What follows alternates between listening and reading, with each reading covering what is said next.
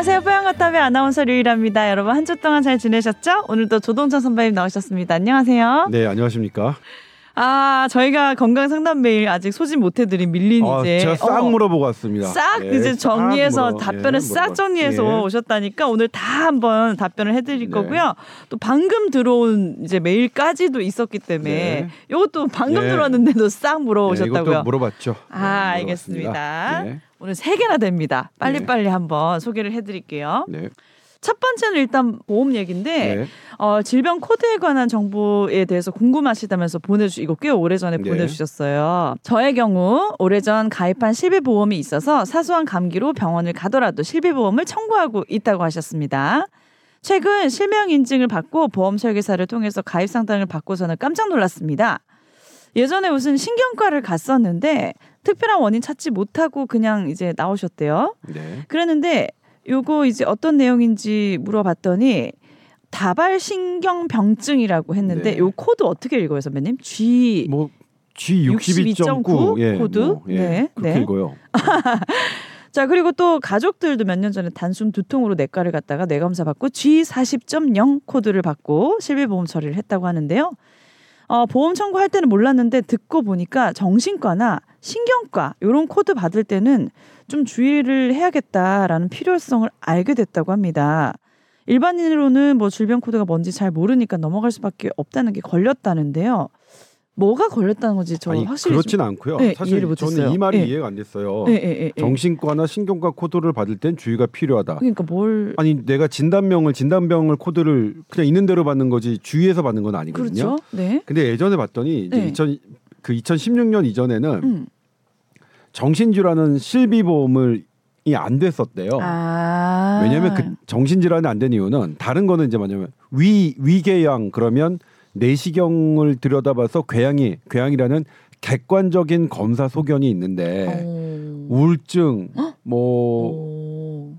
우울증 말고 또 뭐가 있을까요? 불면증? 불면증 어. 뭐뭐 이런 것들 공황 장애 이런 거. 이런 것들은 네. 이제 객관적인 검사보다는 주관적인 증상 음. 때문에 못 믿겠다. 음. 그냥 그 보험회사 못 믿겠다. 그렇게 주관적인 어 거- 증상만으로. 예전에는 그랬, 그랬다. 그랬 다가 네. 2010년 이후에는 이게 이제 다시 바뀌어서 정신건강의학과 전문의나 신경과 전문의 선생님이 뭐 허위 진단, 그러니까 만약 이것하면 허위 진단을 그쵸. 해서 타내는 거니까 네, 네, 네. 이건 말이 안 되는 거라고 생각하는데 네. 그래서 근데 다만 일부의 의사들이 실비보험 때문에 뭐 그런 경우는 있잖아요. 음. 그 최근에도 문제가 됐었죠. 이 피부과에서 피부 미용 시술을 받는 건데 그건 시- 실비보험이 안 되는데 음. 다른 다른 아. 도수 치료나 재활 치료로 둔갑 하는 것처럼 해서 시켜 가지고 보험을 하는 보험을 거. 한가 한 네. 살에 걸렸죠. 그런 일부의 나쁜 의사들 때문에 음. 그 정도로 전체 의사의 이런 이미지를 추락시키는 음. 그런 것들 때문에 그런데 정신과하고 신경과는 사실 뭐 예를 들면 지금 이 이 다발성 신경병증이라는 것을 진단하기 위해서 했던 게뭐 음. 피부미용이나 그런 건 아닐 거 아니에요. 머리 네. MRI나 무슨 MRI 찍었겠죠. 네. 그게 사실 이런 걸 한다고 뭐 환자분한테 무슨 득이 되는 건 아니잖아요. 그렇죠? 음, 음. 그래서 그래서 아마 그랬던 것 근데 이 같은데 부분이 무슨 말이죠? 보험 설계사님께서 이게 인수 거부 사유가 될 수 있다. 그러니까 인수 거부라는 게뭔 뭐-? 그러니까 뭐냐 보험금 못 준다는 얘기겠죠. 어? 인수 거부가 이거는 예. 예. 전에 그랬는데 지금은 그렇지 않다. 아니 그러니까 근데 이제 그건 있죠. 예. 보험에 따라서 실비보험 종류가 되게 많아서 예. 내가 어떤 보험을 했느냐에 따라 다르죠. 아. 그러니까 뭐 지금 우리 사연을 보내주신 분이 어떤 보험을 들었는지를 모르지만 음. 다만 그럼에도 불구하고 이 보험회사에서 이, 이 진단명은 원래 안 됩니다라고 하면 모르겠지만 음, 음, 음. 됩니다. 이 진단명은 되는데 주의가 필요하다는 말은 말이 안 돼요. 그거는 뭐냐면 주의가 필요하다는 건 이 의사 선생님이 허위 진단을 내렸다는 거잖아요. 그러면 보험회사에서 허위 진단임을 입증해야 되는 거죠. 네. 그러니까 그건 말이 안 됩니까? 저는 뭐냐면 음, 실손보험회사들이 자기네들 손해 본다고 막 저희한테 막 해요. 음, 아니 누가 실손보험 팔라고 그랬나요? 음. 보험회사들한테 음. 본인들이 팔았잖아요. 네. 손해 보면 안 팔면 되잖아요. 네. 팔아놓고 왜 네, 그래서 뭐냐면. 네. 국민건강보험공단은 우리가 들여다볼 수 있어요. 음, 어, 언론이. 네. 근데 실손보험은 안 팔면 돼요. 이런 것들은 음. 도수치료 뭐 이런 것들 막 해가지고 미친다. 그러면 도수치료 제외하면 되고 음. 뭐 통증 뭐 클리닉 뭐 계속 미친다 그러면 제외하면 돼요. 그런데 이제 이 부분은 그렇습니다. 그러니까 보험에 따라 그 과거에는 그런 것 때문에 어 인정을 안 했는데 만약 인정을 하는 어 보험을 가입하였다. 네. 그러면 환자분은 신경 쓰실 필요 없어요. 네. 의사가 정확히 예, 진단할 병원- 거니까. 보험회사가 음. 의사의 허위 진단을 뭐 했다 이걸 의심하는 거니까 음. 그러면 보험회사가 그 입증 책임이 있는 거죠. 밝혀낼 책임이 있는 거지. 음. 뭐 음. 짜고 뭐 예를 들면 그렇죠. 환자하고 의사하고 짜고 쳤다 이렇게 하면 예전에는 그런 경우 있었어요. 네. 이렇게 해서 실손보험 타면 내가 다, 뭐 내가 실손보험 50만 원 타면 환자분한테 20만 원 드릴게요. 이런 극악무도한 사례가 없는 건 아니지만 그건 어. 극히 예, 예외적인 거고 네. 정상적으로 그냥 환자분이 갔어요. 그리고 그게 실비보험이 돼요. 음. 그러면 받으십시오. 음. 예. 만약 그게 안 된다면 저한테 제보 주세요. 인수거부 무슨 소리예요? 그거는 환자가 신경 쓸 게 아니에요. 허위 진단은 왜 환자가 씁, 씁니까? 예? 이분은 환자는 또, 그냥 의사가 어, 선생님이 하라는 대로 한 것뿐인데요. 예. 어, 이 예전에도 보험사에 진료 기록지를 제출했는데 그때 의무 기록서 보고 놀랬던 게 차트에 해당 질병과 관련 없는 걸 말했던 내용이 한 글자도 빠짐없이 기록이 돼 있어서 놀랬다. 아 의무 기록 아 왜냐하면 의무 예. 기록에는 그렇습니다. 특히 예. 이제 신경과 어떤 어 어떤 두통의 양상이나 음. 본인의 이제 괴로움의 양상을 할 때는 의사들은 다 정확하게 있는 그대로 정, 하는 게? 맞는 거죠. 네. 그러니까 환자의 말 자체가 의무 기록입니다. 오히려 음, 반대로 네. 환자분이 말씀하셨던 내용이 빠져서 기록돼 있으면은 그게, 그게 더 부실한 문제죠? 그게 더 문제죠. 그게 더 네. 문제입니다. 예. 어쨌든 사실은 그래서 좀 그건 맞습니다. 거니까 불필요한 네. 일을 그런데 이제 뭐냐면 음. 병원에서는 불필요한 내용은 함부로 말해서는 뭔가 안 된- 불리한 아닙니다. 아닌가 아닙니다. 아니라고 하시네요. 불필요한 말이라도 해야 되고요. 음. 그 의무 기록은 철저하게 보호 받아야 되고 음. 그 의무 기록이 환자의 동의 없이 보험회사로 넘어가면 안 됩니다. 어, 다만 네. 환자가 보험금을 타기 위해서 보험 그렇게 계약했다라면 네. 그건 어쩔 수 없는 네. 거죠.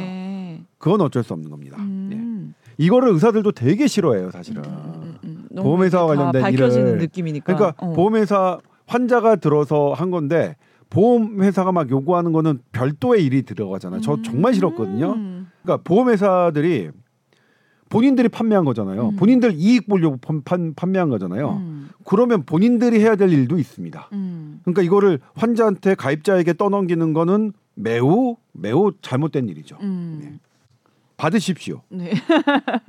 그리고 만약 이게 허위 진단이면 네. 진단이라는 거는 보험회사가 입증해야죠. 네. 그리고 동, 통상적으로 정신과 선생님과 뭐 이 다발 신경병증이라고 진단한 분들이 뭐 음. 이걸 갖고 무슨 뭐 돈 되겠습니까? 우리가 생각하. 음. 다만 그런 거 있죠. 너무 이런 게 남발되는 병원은 보험회사들도 알아요. 아. 본인들도 알아요. 네. 그러니까 그 병원이라면, 그러니까 이유 없이 MRI 찍고 외래 환자의 98% 90 몇 퍼센트를 MRI 찍는 그런 병원들이 있었어요. 오. 예. 특히 실손보험 가입자는 과잉이에요, 예. 예. 그런 병원들은 보험회사도 알고 있기 때문에 음. 모르겠어요. 환자분이 그런 병원에 다니신 것 때문에 그런 거면 모르겠지만 그것 음. 역시 환자분이 생각할 게 아니라 보험회사가 그 병원을 음. 뭐뭐 금감원이든 다른 데서 신고하고 그렇게 해야 되는 거죠. 네. 예. 환자분이 신경 쓸 일은 아닙니다. 어쨌든 이렇게 치료를 받고 진단을 내린 부분에 대해서는 어 그다지 의심할 부분이 없을 것이다. 믿고 의사 선생님께서 내린 코드를 마- 믿으시면 된다. 이 환자가 네. 할수 있는 게 없잖아요. 네. 그러니까 의사 그- 선생님이 어떤 것 같아요. 검사 필요하다, 네. 뭐 검사 필요하다고 네. 했고 했는데요. 그러니까요. 한 거잖아요, 네. 그렇죠? 그리고 피부 미용 받았는데 받고서 머리 MRI 찍은 거 아니시잖아요. 음. 그러면 환자분이 걱정하실 일은 없습니다. 네. 예.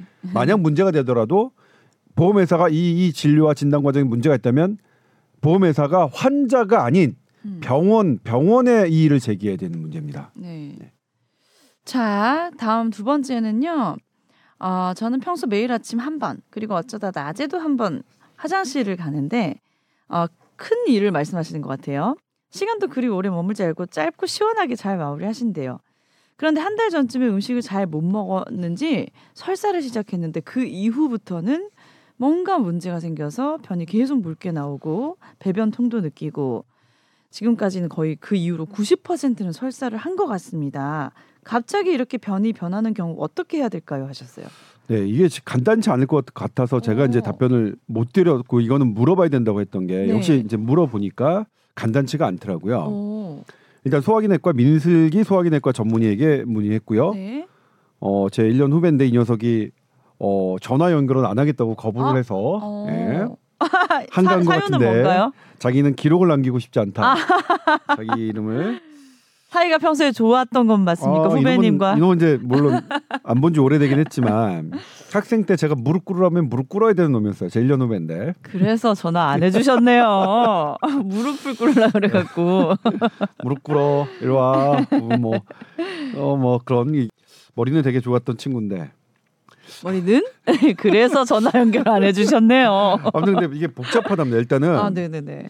아무 이상 없을 확률이 가장 크대요. 음. 다른 게 괜찮다면 음. 다른 게 괜찮다면 음. 그런데 이렇게 계속 설사하는 거는 음. 이렇게 한다면 가장 뭐 흔하게 생각해 보는 게 네. 과민성 대장 증후군. 음. 자, 그래서 그럼 과민성 대장 증후군이 성인에서도 갑자기 진단이 내려지는 음. 수 있냐 했더니 살다가? 네. 그럴 수 있다고 합니다. 오. 그 다음에 또 뭐냐면 이 설사하는 게 꼭 대장 쪽의 문제뿐만이 아니라 만약 췌장에서 소화액 분비가 잘 안 된다. 음. 그럼 지방을 잘 소화를 못 하잖아요. 음. 그러면 그것도 설사로 된대요. 그러니까 설사의 원인이 너무 많다. 음. 그 다음에 이제 대장에 국한해서 얘기한다면 대장 내시경상으로 정상이라도 음. 정상처럼 보이는데 뭐 호상구성 대장염, 뭐 칼시노이드 대장염 이런 아주 드문 이런 거는 음. 조직 검사를 해야만 알 수 있대요. 음. 그냥 일반적인 대장 내시경으로는 정상으로 나오니까 음. 그래서 이렇게 갑자기 그러니까 뭐냐면 그런 아주 드문 사례 같은 경우에는 종합 검진에서 이상이 없고 대장 내시경을 받으셔도 이상이 없더라도 그런 가능한 진단명들이 있는 거죠. 어려운. 음. 그래서 전반적인 컨디션 지금 이제 어쨌든 사연을 보내주신 지가 좀 됐는데 지금도 괜찮으신지 네. 여전히 설사는 하지만 다른 전반적인 컨디션은 전혀 문제가 없다. 음. 그러면 괜찮을 것 같대요. 음. 근데 다른 전반적인 컨디션이 조금 떨어진 것 같다. 피곤하고 뭐 그렇다. 그러면 이거는 어? 소화기내과 예 소화기내과 선생님의 이- 이랑 상의해서 음. 그렇게 공격적인 어, 진단명까지 생각해서 검사를 받을지 안 받지를 음. 결정해 보시는 게 좋을 것 같습니다. 그러니까 설사와 관련된 항목들이 우리 몸의 항목들이 되게 많다는 아, 거예요. 변수가 변수가 많-. 많다. 네. 그래서 그 전반적인 변수들을 확률적으로 쭉쭉쭉쭉 따져 보는 게 좋을 것 같다. 음. 그런데 확률적으로는 별 이상 없을 확률이 제일 높다. 예, 그렇게 음. 답변을 받았습니다. 그걸 전달 드립니다. 많이. 예. 예. 요거 좀 참고하셔서 조금 더 자세히 한번 체크해 보시면 좋겠고요. 자, 세 번째 메일인데 어, 읽어 드릴게요. 다름이 아니라 뽀얀 거탑에 문의할 일이 생겨서 이제 연락을 처음 드려본다면서 40대 후반 여성이고 어릴 때 천식 비염이 있으셨대요. 20대 되면서 딱히 재발되거나 그런 건 없었는데 어, 2023년쯤에 아니, 아니지 쯤이 아니구나.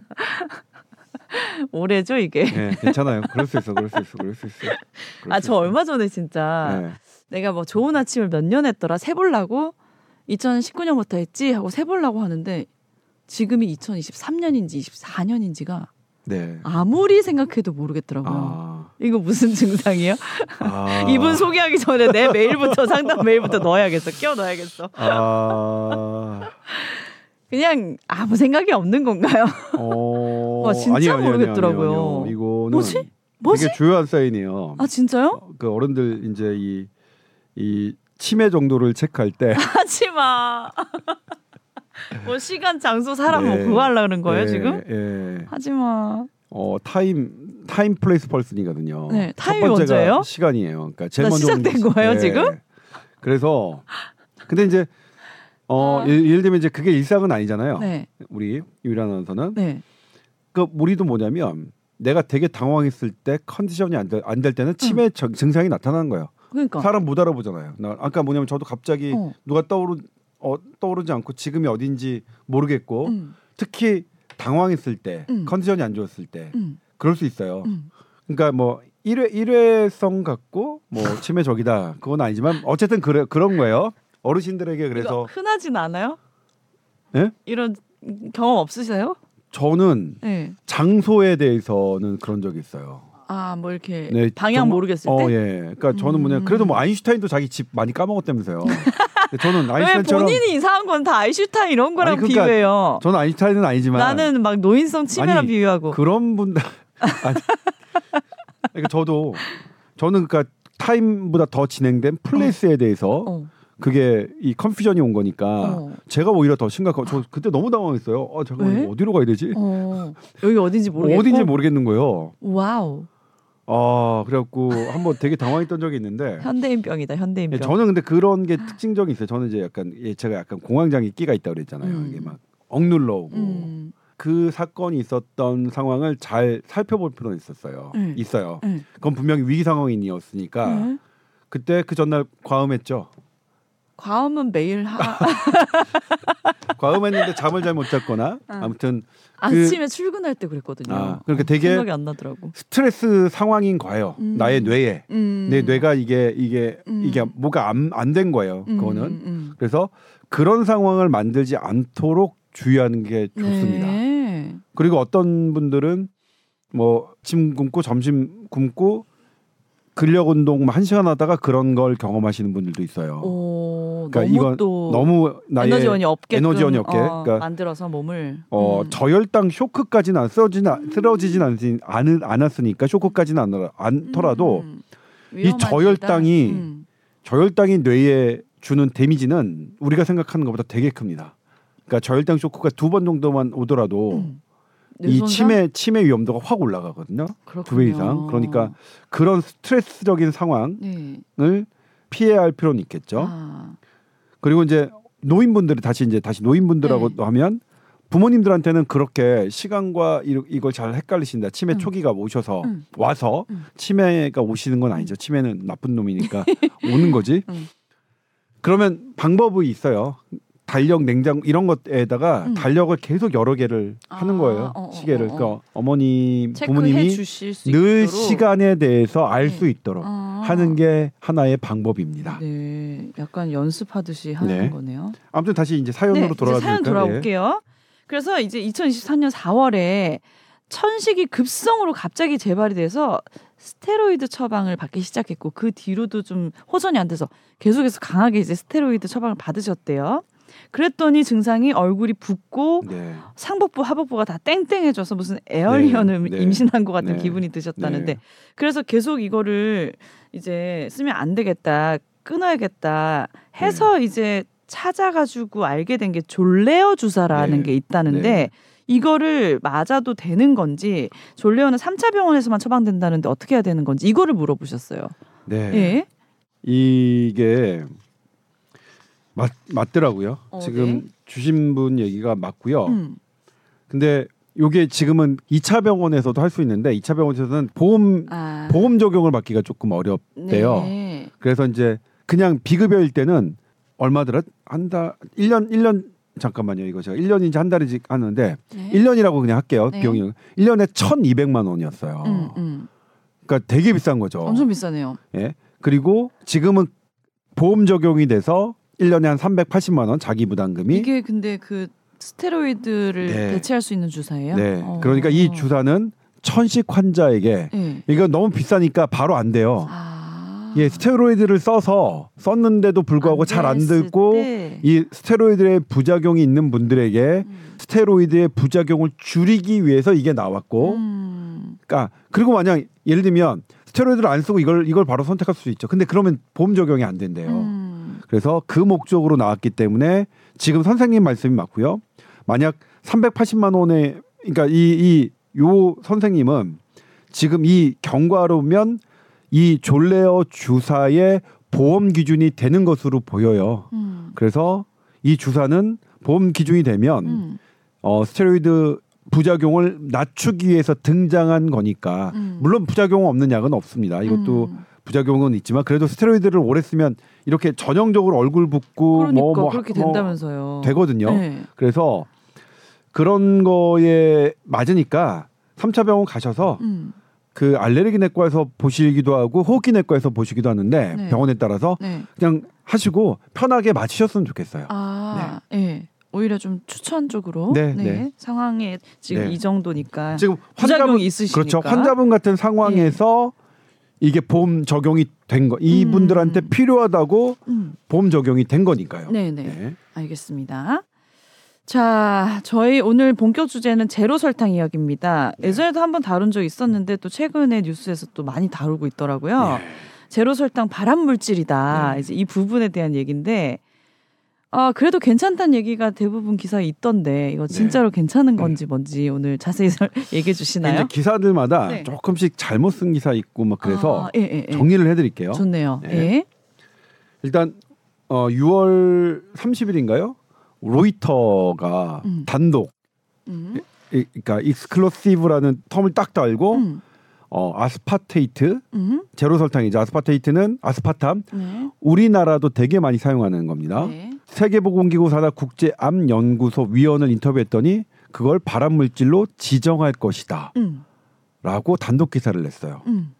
그런데 그 기사에는 도대체 얼만큼 제로 설탕을 먹어야 되는지 음. 그리고 암 위험은 얼마나 높아지는지 그리고 어떤 연구를 근거로 했는지 한왜 개도 안 나와 있어요. 될 건지 이런 거 없다. 기사에 안 나와 있어요. 네. 그러니까 제가 보기엔 함량 미달 기사였고 로이터 기자가 제 후배였으면 혼났습니다. 말만 듣고 쓴 거예요. 근데 물론 위원이라는 국제 암 연구소 위원을 인터뷰한 거는 그건 뭐 잘한 거죠. 음. 그거는 음. 그러니까 저는 도저히 할 수 없는 저로서는 그런데 네. 그럼에도 불구하고 저는 이게 팩트라고 생각했어요. 왜? 만약 팩트가 아니면 어떻겠어요? 세계보건기구가 반박제로 냈겠죠. 음. 근데 네? 가만히 있었다. 가만히 있는 거는 어. 어. 떤 그러니까 뭐냐면 해당 부서가 가만히 있는 건 그 보도를 인정하는 거예요. 음, 음, 음. 그리고 아스파탐이라는 것은 어마어마하게 많이 쓰이는데 그러니까. 제로 콜라, 사이다 모든 우리나라 막걸리 뭐 약에도 많이 쓰이거든요. 어마어마하게 세계적인 파장을 불러올 일을 음, 가만히 보도가 안 했는데 있으면. 그것도 세계보건기구 산하 국제암연구소의 위원을 만났다고 적실했는데 그게 사실이 아니라면 즉각 아니라고 그렇죠. 해야죠. 네. 그래서 아 사실이구나 어. 해서 이제 제가 로이터 기자가 쓰지 않았던 그 중요한 부분들을 취재를 해야죠. 이야. 로이터 뒤처리까지 제가 뒤처리해 주는 여기서 또 한국에서 분주하게 또 해주신 거예요. 예. 근데 이제 제, 제가 그동안 알고 있었던 거는 뭐냐면 네.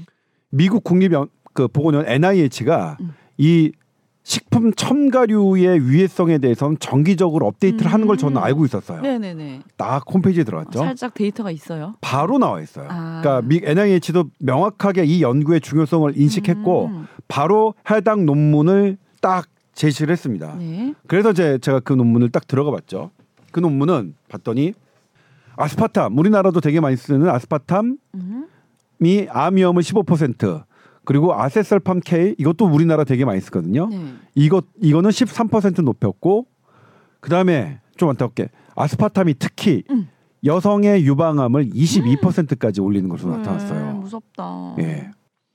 그런데 보통 그동안 식품 첨가물이 암 된다 이런 논문들 제법 있었거든요. 많지는 않았지만 음. 그때 세계보건기구는 전혀 반응을 안 했어요. 음. 뭐 그런 논문 있거나 말거나. 음. 그런데 왜 이 한 편의 논문에는 세계보건기구가 반응을 한 발암물질로 지정한다는 그런 반응을 했을까? 이게 네. 포인트잖아요. 네네. 기존 연구들은 이제 연구에는 단면 연구와 코호트 연구가 있습니다. 음. 단면 연구는 뭐냐면 음. cross sectional하게 딱 자른 거예요. 어느 네. 시점을. 그러니까 오늘 오늘 기준으로 암 환자 5만 명과 음. 확인이 안 된 검사를 해봤더니 암이 안 걸린 게 확인된 5만 명을 딱 두 그룹으로 불러놓고 음. 각각 제로 콜라 얼마나 마셨는지 양을 측정하는 거예요. 음. 그런 다음에 어, 암 환자가 하루에 한 캔씩 더 마셨네. 음. 이런 결론이 나왔으면 음. 어 제로 콜라가 제로 설탕이 음. 암과 관련이 있다 이렇게 결론 내릴 수 있어요. 네. 관련이 있다. 연구. 그렇죠. 네. 관련이 있다라는 거는 애둘러 얘기하는 거잖아요. 아, 암 네. 위험이 높다는 게 아니라 관련이 있다. 이렇게 하는 이유는 뭐냐면 단면 연구기 때문에 암을 진단 암 환자 중에서 나 암 진단 받은 후에 아 나 이제 칼로리 줄여야지 해서 불어 제로 콜라를 선택한 사람들도 있을 거 아니에요. 음, 음, 음, 음. 그렇기 때문에 반 이 경우를 배제할 수가 없어요. 네. 좀 제, 지금 따라오셨나요? 제가 네, 완전 설명했나요? 따라갔습니다. 네. 그렇기 때문에 음. 관련 있다. 음. 요렇게만 할수 있는 거고 음. 이런 연구들은 몇 개 있었어요. 음.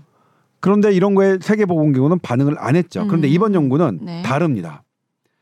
어, 2009년에 암의 진단이 안 된 사람 음. 10만 2천 명을 음. 딱 모집을 해요. 아. 그, 그리고 그 사람들에게 음. 제로 콜라 마시는 양에 따라서 음. 안 마시는 그룹 1, 아. 뭐한 캔 마시는 그룹 2, 1, 2 음. 이런 식으로 6, 6그룹으로 분류를 해요. 아. 그리고 7.7년, 그러니까 8년을 그냥 지켜봅니다. 음. 쭉 그리고 8년까지 음. 이 각각의 그룹에서 음. 얼마나 암이 있었는지를 확인한 거예요. 음, 음, 음, 음. 이걸 코호트 연구라고 해요. 아. 그러니까 암이 없는 사람을 대상으로 하나의 변수를 갖고 음. 추적을 했잖아요. 예, 예, 예, 예. 이런 이 코호트 연구는 인과관계를 설명할 수 있습니다. 아, 원인과. 좀 더 자세한 예. 거네요. 예. 네, 더 길기도 하고. 그러니까 왜냐면 많이. 암 걸린 다음에 뭐 제로 콜라로 전환한 이 사례들을 배제할 수 있죠. 음. 모두 다 암이 안 걸린 사람을 대상으로 시작했으니까. 시작해서 음, 딱 요걸로 나눈 거니까요. 음. 그리고 또 하나 이 연구팀에 세계보건기구 산하 국제암연구소가 연구팀에 있어요. 공동 연구팀이에요. 음. 네. 그러니까 본인들이 한 거예요. 세계보건기구가 아. 본인들 돈을 들여서 연구에 네, 참여한 거예요. 네. 그리고 코호트 연구니까 음. 단한 번의 연구에도 반응할 수밖에 없었죠. 음. 오히려 반대로 제가 이제 기사에 썼는데 세계보건기구가 이 논문을 무시하면 그게 더 논란이죠. 대규모 코호트 연구고 음. 본인들이 직접 한 연구를 부정하는 격이잖아요. 음. 그렇죠. 네. 그렇기 때문에 단 한 편의 논문인데도 일부 노- 언론에서 어떤 이제 전문가가 단 한 편의 논문 갖고 그럴 수 없다라고 했는데 그거는 기사를 잘 안 읽어보셔서 그래요. 음. 세계보건기구가 왜 단 한 편의 논문에도 음. 움직여야만 했는지 아. 왜 NIH 미국 국립보건연구원도 다른 논문들은 그냥 음. 대충 대충 설명하지만 이 논문은 주구장창 자세하게 설명하는지 아. 그 부분을 예, 차이가 있다. 예 네. 제로 설탕에 대한 첫 번째 코호트 연구예요. 네. 첫 네. 그러니까 처음으로 인과관계를 설명하는 연구여서 인과관계를 알수 그렇다. 그런 거죠. 네. 그다음에 이제 또 하나 논란이 되는 게 음. 어, 우리 일일 허용량이라는 게 있어요. 음. 일반적인 물질이 어떤 암 물질이라도 암을 일으키는 물질이라도 일일 허용치 이하로 먹, 먹으면 괜찮다. 괜찮다. 음. 원래 그게 상식이에요. 네. 그래서 그걸 근거로 뭐 제로 설탕의 일일 허용량은 아, 뭐 콜라 30캔 이상을 먹어야 되니까 음. 괜찮다. 음. 요런 보도를 보셨을 거예요. 네, 엄청 봤는데요. 그 틀린 보도예요. 제가 와, 봤지만. 뭐 암 걸리려면 뭐 30캔 먹어야 되니까 괜찮아요. 그게 틀린 이게 보도예요. 틀린 거라고요? 틀린 거예요. 왜요? 왜냐하면 네. 여기서 암 걸린 사람들은 전부 다 일일 허용량 이내로 마셨어요. 아. 왜냐하면 제로 설탕은 일일 허용량 이상으로 마시기가 어려워요. 왜냐하면 단맛이 200배, 설탕이 200배에서 600배까지 강하기 때문에 미량만 써요. 음. 그래서 일일 허용치를 넘게 먹을 수 없고 여기 코트 연구에 참가했던 10만 2천 명 중에 일일 허용량을 넘게 먹은 사람은 딱 다섯 명뿐이었어요. 다섯 명 대박이다. 논문에 그렇게 나와요. 다섯 명뿐이었고 얼마나 아스파탐과 아세설팜 K를 마시고 암 새롭게 암이 진단된 사람 중에는 음. 단한 명도 일일 허용치를 넘은 사람이 없습니다. 오 진짜. 그냥 보통대로 마신 거예요. 그러니까 그 기사가 틀린 거예요. 그 기사들이. 근데 약간 무서운데 그러면? 그러니까 근데 이건 뭐냐면 어, 네. 로이터가 그 함량 미달인 로이터 보도에도 양과는 관계 없다라는 문구가 있어요. 아, 있긴 있어요. 네. 있는데 그러니까 뭐냐면 제대로 보고 써야죠. 네. 예를 들면 이 논문은 일일 허용치 이하로 마셔도 그냥 보통으로 마셔도 암이 생긴다고 했지만 이 논문은 그렇지만 다른 연, 일반적으로 연구자들은 뭐 일일 허용치 이내로 먹으면 괜찮다는 연구가 많, 그러니까 많다 이렇게 하는 건 음, 괜찮아요. 그러면 괜찮은데. 그런데 이 연구 자체는 어. 일일 허용치 이하로 마신 사람들이 또 암이 걸린 암이 걸린 걸 논문을. 갖고 30캔 이상 뭐 음, 마시면 뭐 괜찮다는 이런 말도 안 되는 거를 쓰면 아, 어떻게 해요? 그렇게는 말은 할 수 없다. 이게 잘못된 거예요. 저희 만약 음. 후배 저희 동료였으면 제가 네. 되게 많이 해야 되는 거. 네. 제대로 팩트 확인을 안 한 거죠. 네, 네. 왜냐면 근데 이거는 논문은 못 볼 수 있어요. 음. 일반 기자면. 음. 근데 로이터의 보도에도 그게 나와 있단 말이에요. 문구가. 음, 음. 왜냐면 이건 되게 너무나 중요한 내용이잖아요. 음. 그래서 그런 부분 지금 유일 아나운서가 잘못된 거는 그런 잘못된 보도들 네. 일 때문에 그런 거고 그다음에 이제 또 하나가 막걸리에 아스파탐 들어있다. 네. 그러니까 막걸리 회사들이 아스파탐 만약 이게 확정되면 다른 재료로 교환하겠다, 교체하겠다라고 발표했는데 그러실 필요 없어요. 네. 왜냐면 막걸리에 들어있는 아스파탐은 0.0075%입니다. 네. 아세설팜 K도 0.0075% 있더라고요. 네. 근데 1급 발암 물질은 알코올이 7% 있어요. 네. 900배나 많게 있어요. 네. 그러니까 막걸리에서 이미 1급 발암 물질인 알코올이 900배나 넘게 많은데 900분의 1의 수준의 아스파탐을 딴 걸로 대체하는 게 무슨 의미가 있어요? 진짜 술은 막걸리 술이다. 술은 술 자체가 발암 물질이에요.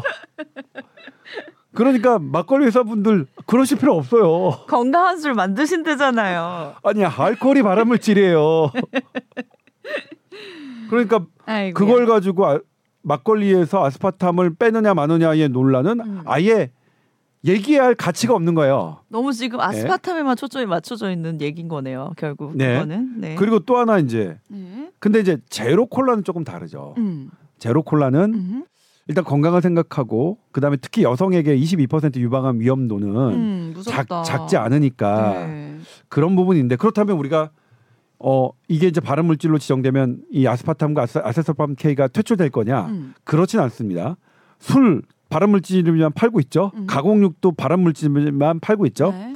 대체할 물질이 마땅히 없으면 음. 퇴출하지는 않습니다. 음. 그리고 그- 뭐 설탕이 있잖아요. 설탕 대체하면 되잖아요. 설탕은 일일 허용치 이상 먹기가 쉽습니다. 음. 그러니까 그냥 콜라 두 캔만. 마셔도 네. 그냥 콜라 두 캔만 마셔도 일일 허용치 넘고요. 음, 음. 미국 조사 보니까 미국인들은 일일 허용치의 3.5배 정도의 음. 설탕을 섭취하고 있더라고요. 그러니까요. 우리나라도 아마 비슷할 거예요. 뭐 네. 그러니까 콜라 하나 마시고 음. 케이크 하나 먹으면 끝. 그냥 음. 일일 허용치 넘어요. 그렇더라고요. 예? 네. 자, 이거는 이제 2021년에 메타 분석한 건데요. 여기 미국 MD 앤더슨 그 암 전문 병원이 한 건데 음. 설탕을 일일 허용치보다 넘게 먹으면 음. 유방암 위험은 최대 93%, 대장암 위험은 222%, 췌장암 위험은 317% 높아집니다. 설탕. 설탕을. 아! 그러니까 설탕으로 복귀하자 안 되죠. 우리 지금 15%, 13%, 22%를 얘기하고 있어요. 우와. 그런데 설탕으로 복귀하면 100% 200% 93%, 222%, 317%예요. 네. 차원이 다르죠. 네. 그러니까 아스파탐이든 아세설팜 K든 음. 이 설탕을 대용해서 나온 건 맞는 방향인 것처럼 보여요. 음. 맞는 방향이에요. 그러니까 네. 막걸리 회사들 아스파탐 뭐 빼고 음. 설탕 쓰시면 안 돼요. 네, 어, 큰일 나네요. 그러니까 네. 그냥 그걸 차라리 써요. 네. 그걸 차라리 써요. 네. 그리고 그거 사실 900배 높, 높은 1급 발암물질이 있는데 막걸리에 아까 막걸리를 마신 사람이 진짜로 아스파탐 때문에 암 위험이 높아질까요? 알코올이겠죠, 그거는. 그러니까 막걸리는 아스파탐 걱정하지 마세요. 네. 다만 이제 콜라는 다른 네. 발암물질이 없, 없으니까 음. 이걸 어떻게 할 것이냐 하는 건데 그럼에도 불구하고 일반 콜라. 이거를 일반 콜라보다는 낮으니까 음. 덜 내려온 거잖아요. 음. 그냥 음. 그러니까 이거를 그렇다고 완전히 뭐 발암물질 제로 콜라가 발암물질이다 이렇게 얘기하는 건 안 되는 거죠 오히려. 네. 다만 이번 이번 기회, 기회가 그냥 제로 슈가에 대해 제로 설탕에 대해서 음. 정확한 정보와 경각심 정도를 음. 아는 정도 네, 네. 그 정도면 적당하죠. 네. 그러니까 이게 갑자기 나쁜 놈이다. 네. 그러니까 얘가 아예 좋은 놈인지 알았는데 응. 아예 좋은 놈은 아니다. 응. 약간 얘도 나쁜 점이 있다. 그런데 그냥 콜라보다는 그래도 음. 안 나쁘다. 음. 이렇게 생각하시면 될 것 같아요. 음. 근데 그 그런 보도 이게 뭐 30캔 이상 먹어야 음. 뭐 한다. 이거는 잘못된 보도죠. 음. 그거는 틀린 음. 보도죠. 약간 나쁜 점은 있긴 있는데 네. 그래도 설탕보다는 훨씬 낫다. 네. 음. 그리고 이제 이런 것들이 뭐 좀 가이드라인을 좀 정해야겠죠. 예를 들면 이제 특히 아스파탐의 유방암 위험 정도면 음. 우리가 유방암 위험이 높으신 분들은 어떤 지금은 암을 하나의 원인 갖고 그렇죠. 하지 않는다고 네. 생각하거든요. 복합적으로 나의 유전자 뭐뭐 뭐 다양한 음. 원인이 포괄적으로 나에게 원인을 제공하는 것으로 생각하는데 네. 그렇다면 여성의 유방암 위험이 높고 가족력이 음. 있고 뭐가 있고 하는 분들은 조금 더 조심하고 네. 그런 정도로 우리가 충분히 유용하게 활용할 수는 있겠죠. 네. 그리고 그냥 막걸리를 드시는 분이 걱정하는 이유는 1도 없고요. 음. 네. 그렇다고 안심하라는 게 아니라 네. 술은 위- 그렇죠. 언제나 위험한 거니까 아스파탐 비할 게 아니다는 그렇죠. 뜻이잖아요. 그렇죠. 술은 술 자체가 그리고 막걸리만 저기하는 게 아니라 막걸리는 뭐 6에서 8도니까 네. 알코올 도수가 높은 것일수록 음. 발암 물질은 더 많은 거잖아요. 음, 음. 예. 제가 좋아하는 조니 워커 블루도 음. 발암 물질은 발암 물질이죠. 그러니까. 예, 발암 물질이죠. 아니 그 요즘 그 몸 만드는 젊은 친구들 중에 제로 콜라 같은 거 마시는 분들 많더라고요. 왜냐면 네. 식단 조절하는데 네. 이제 해결이 안 되니까 네. 그런 걸로 조금 이제 네. 어, 해, 해결을 하던데. 그러니까 사실은 이제 네. 뭐냐면 물이 더 좋겠죠. 네. 근데 그럼에도 불구하고 이걸 이제 예를 들면 우리 그냥 콜라도 계속 마시고 있잖아요. 음. 그러니까 제가 설탕으로 복귀한다는 것은 훨씬 더 음. 큰암 위험이 높다는 것은 음, 말씀드렸고, 음. 그러니까 그 정도에서 네네. 어 이거 네. 퇴출 안될 것 같아요. 그래도 이제 세계보건기구에서 네. 이렇게 이런 결과가 나왔는데 발암 물질로 지정 안 하기는 어렵잖아요. 네. 그렇죠? 본인들이 직접 이렇게 네. 한 건데, 네. 예, 그렇습니다. 네. 어떤 새로운 놈이 나타났는데 얘가 어떤 애는 건지 파악하는 정도네요. 요런 네. 요즘 기사들이. 네, 그렇죠. 자, SBS voice news 골뱅이 gmail.com으로 또 궁금한 거 많이 많이 보내주세요. 오늘도 선배님 다양하게 답변 조사해 오시고 말씀하시느라 네. 아, 고생하셨습니다. 제가 연결을 해드렸으면 더 좋았을 네. 것 같은데 연결이 좀 안 돼서 제가 어쨌든 개인적인 잘, 사정으로. 잘 듣고 네, 잘 선생님의 개인적인. 사정이 예. 아니라 예. 선배님과의 관계에 예. 대한 게. 아니 보험은 좀 어려웠어요. 보험은 사실 솔직히 의학적인 게 아니잖아요. 아, 이 예. 이거 완전 보험 예, 쪽이라서. 보험 쪽이라서 근데도 그렇다고 하네요. 네. 예. 그러니까 잘 참고가 뭐 도움이 그러니까 되셨으면 또 좋겠습니다. 궁금한 거 있으면 더 보내주셔도 예. 됩니다. 예. 자, 오늘 여기까지 하겠습니다. 감사합니다. 고맙습니다.